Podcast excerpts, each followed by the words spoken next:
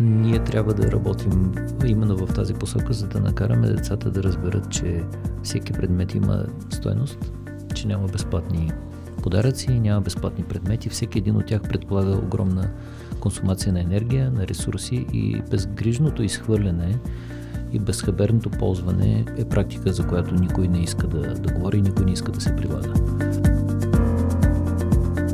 Здравейте, уважаеми слушатели! Вие сте с практическа екология с Даниел Костов. Аз се казвам Илиан Ружин, ние се намираме в студиото на ProCasters. В студиото е и Михаела Стоянова. Здравей! Здравейте! Журналист. Здравейте! Днес темата, която ще обсъдим с Даниел и с Михаела са програмите за рециклиране, но не къде да е, а в училищата, най-вече как се създава една такава програма за рециклиране там. Откъде се започва в едно училище? Има ли въобще такова нещо? Това нещо ново ли е? Има ли го? Абсолютно непонятно ми е такова нещо. Так, програма за рециклиране в училище. Програма или игра. Okay. Вероятно, това ще е нещо, което ще уточним по-нататък. Темата е много интересна, темата е супер вълнуваща.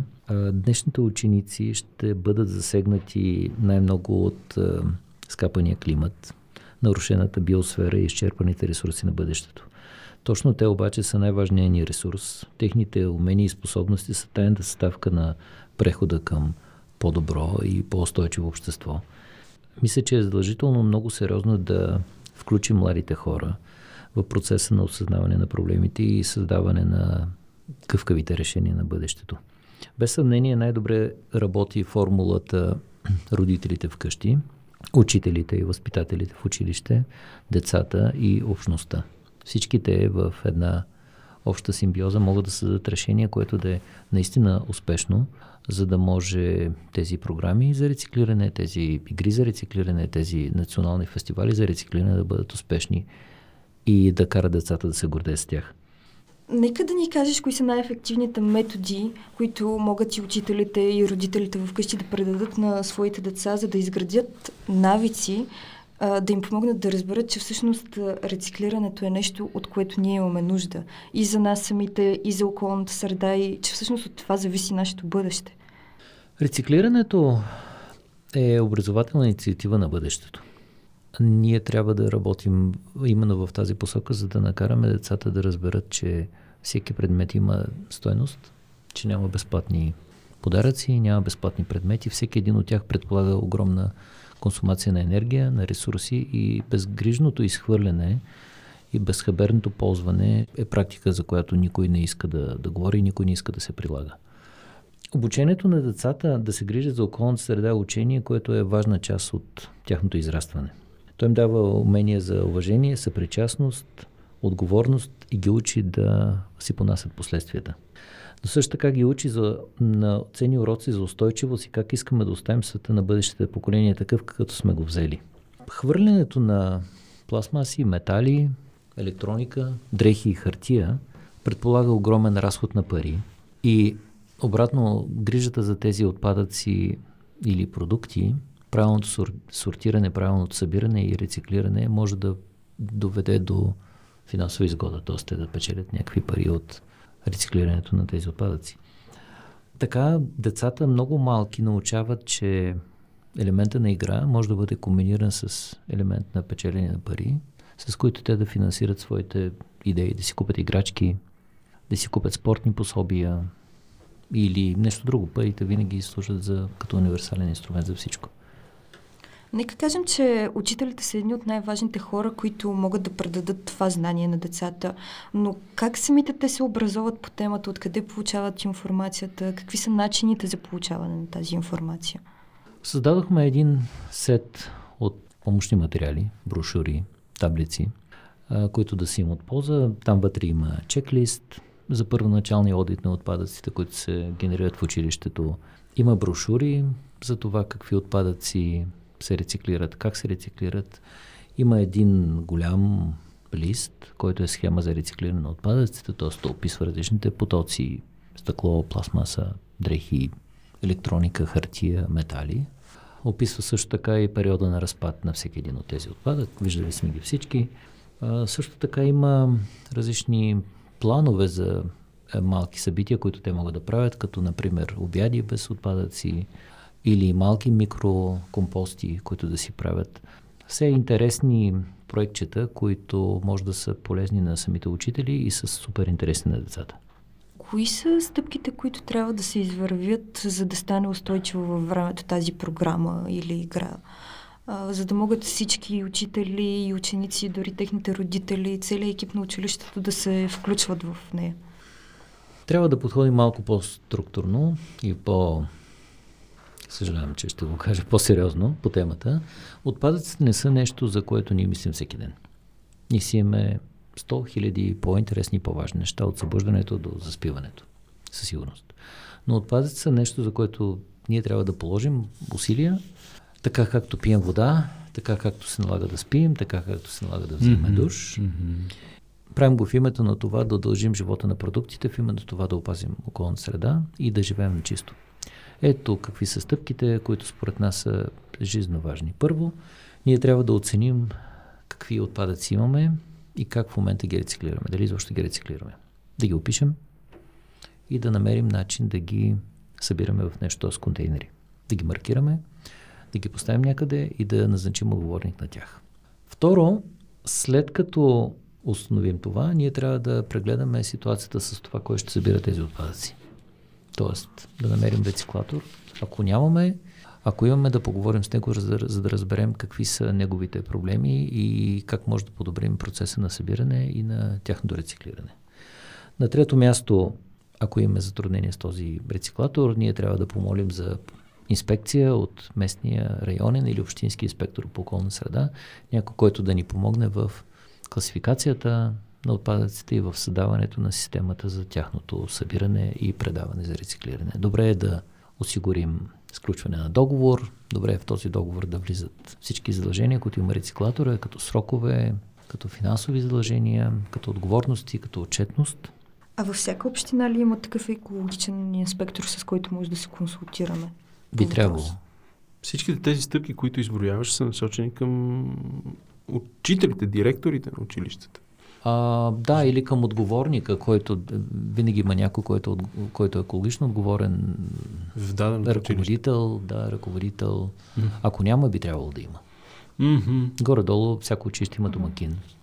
Понеже ние се опитваме да отговорим на въпроса как да създадем успешна училищна програма за рециклиране. Т.е. трябва да има някаква училищна програма. Освен, че трябва да е нали, според мен, аз си, аз си го представям така, че трябва да е кампанийно, трябва да има някаква кампания, която да събира най-много в някакъв период от време, трябва да има и много добра комуникация през цялото време, когато учениците са там първи, втори срок, която да им набива в главите съзнателно или не чак толкова съзнателно, че трябва да се рециклира. А, контейнерите, контейнерите са поставени непрекъснато. Mm-hmm. Те са етикирани непрекъснато и всъщност там събират отпадъците, които децата и учителите и ръководителите генерират регулярно. Тоест mm-hmm. не се прави има кампании акции, в които децата в някой уикенд, да кажем ноември или април, правят кампания, носят от вкъщи отпадъци в името на това да има голямо състезание, в името на това да се състезават едно с друго. Класовете един с друг или училищата, mm-hmm. но това беше нещо, което пазех в тайна за след малко. Аз чух до стъпка две, да се свържем с а, екологичния инспектор. Да. Да. Тоест, регулярно си събират отпадъците, регулярно си ги предават. Ага. Важното е те самите да спазват всички изисквания, които са законови или, или както са им удобни на тях. Mm-hmm. Тоест, те трябва да покажат на децата, че, към, че рециклирането не се прави два пъти годината. Рециклирането е ежедневен процес. Така е, но а, от друга страна пък децата нали, са и в училище не за да се научат да рециклират само. Нали, те са и там за да учат някакви други неща. Тоест информацията е много. Според мен трябва да е някакъв такъв постоянен фонов шум, който нали, е рециклира. Вижте сега какъв пример ще дам. Преди години беше много така... Абе, хората не си слагаха колани в колите. Да. И аз бях свидетел на това, защото бях млад шофьор. Бях свидетел на това как с кампании през телевизията, с спиране на автомобили, бавно и систематично, да не си слагаш колана, не стана чак толкова а, голям, нали, не, не беше чак такъв голям проблем и не беше чак толкова непрестижно да слагаш колана си, докато шофираш. В момента това го правят само единствено таксиметровите шофьори, те не се водят с, с колани, то не всички така си го представям и аз това с рециклирането и пробиването в съзнанието на малките, че трябва да е някакъв фон шум, нали? Дали той ще е през дизайн, кофи, материали, Именно, кофи, събития... кофи добре маркирани и кофи с много добри снимки на тях, къде да. какво се поставя. И след това, когато говорим за състезателен ефект, състезателен характер, състезателен характер, а, ние ще имаме няколко измерими параметъра. Единият е количество събрани отпадъци, чисти събрани от чисто правилно сортирани отпадъци. Ще имаме също така каква част от генералните отпадъци на училището са пренасочени за рециклиране вместо към депо. Тоест, представете си така, че при първоначалния аудит установим, че училището изхвърля 7 тона смесени отпадъци годишно, mm-hmm. за което плаща 7000 лева. Оказва се, че огромна част от тези 7 тона отпадъци са пластмаса, хартия, полиетиленово фолио и метални кутии и стъкло. Тоест, ако учениците започнат да ги разделят, те ще спестят на училището 6500 лева. Първо, които училището няма да плати на сметоизвозваща фирма и второ, за тези отпадъци те вероятно ще получат пари от рециклираща фирма, която ще им плати пари. И тези пари те ще ги използват за своя кауза. Могат да си направят кошери за пчели, могат да си боядисат е, някакви играчки, да си купят топки, да си направят каквото искат.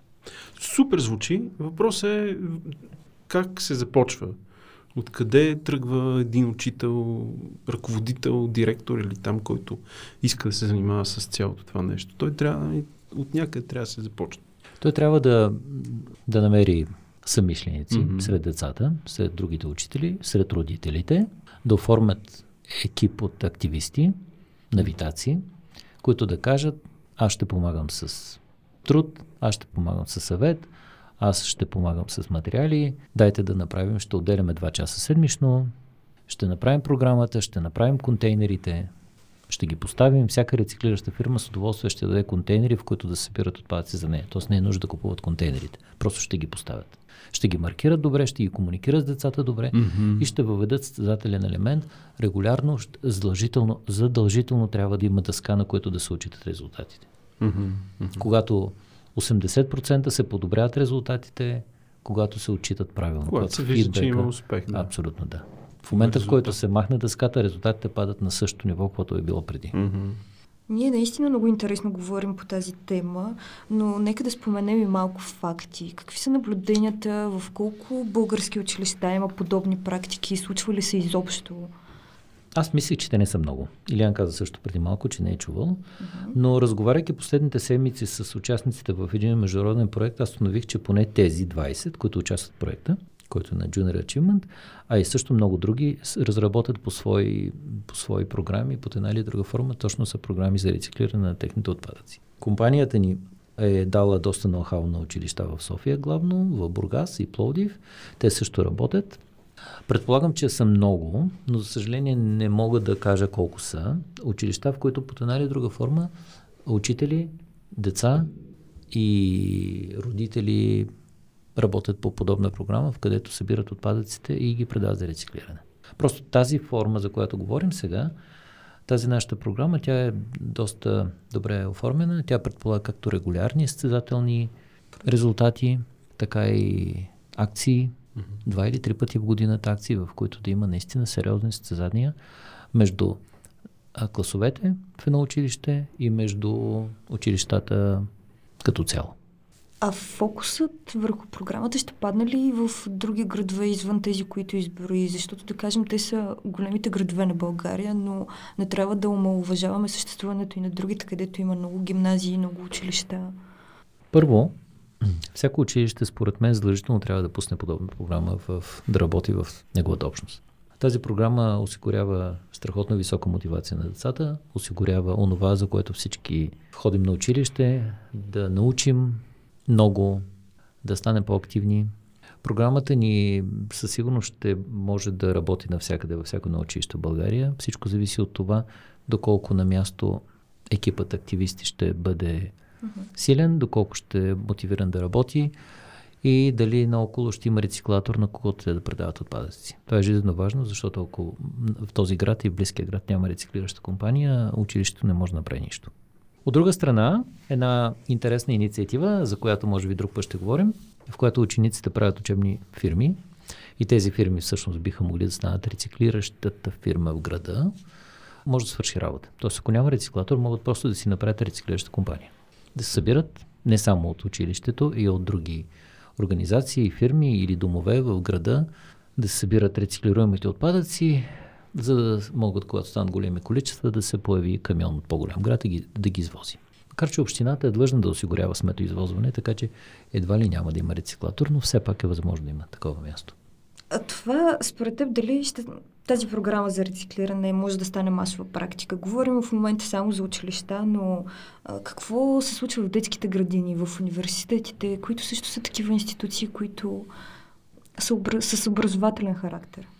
Тази програма е приложима за домакинства, за всякакви организации. Ние прилагаме при големи заводи, при големи корпорации, където има хиляди души. Така че тя е супер, супер приложима навсякъде. Дали ще заработи в училища или в детски градини или в университети, зависи цяло от тях. Тоест, ако те имат желание, тя е гъвкава, приложима е на място и тя предполага няколко неща. Първо, спазване на законовите изисквания е нещо много важно, за което не сме говорили днес. Всяка една организация е длъжна да организира събирането, правилното, не смесване, а разделното събиране на своите отпадъци, да организира процедура, по която да договори с рециклираща компания тяхното извозване и да ги предаде за рециклиране. Да води отчетност на отпадъците. Това съчетано с е, игровия елемент и мотивацията на децата, промяната в тяхното мислене, промяната в, тяхната, в тяхното поведение е много полезно за най-вече за училищата и за детските градини.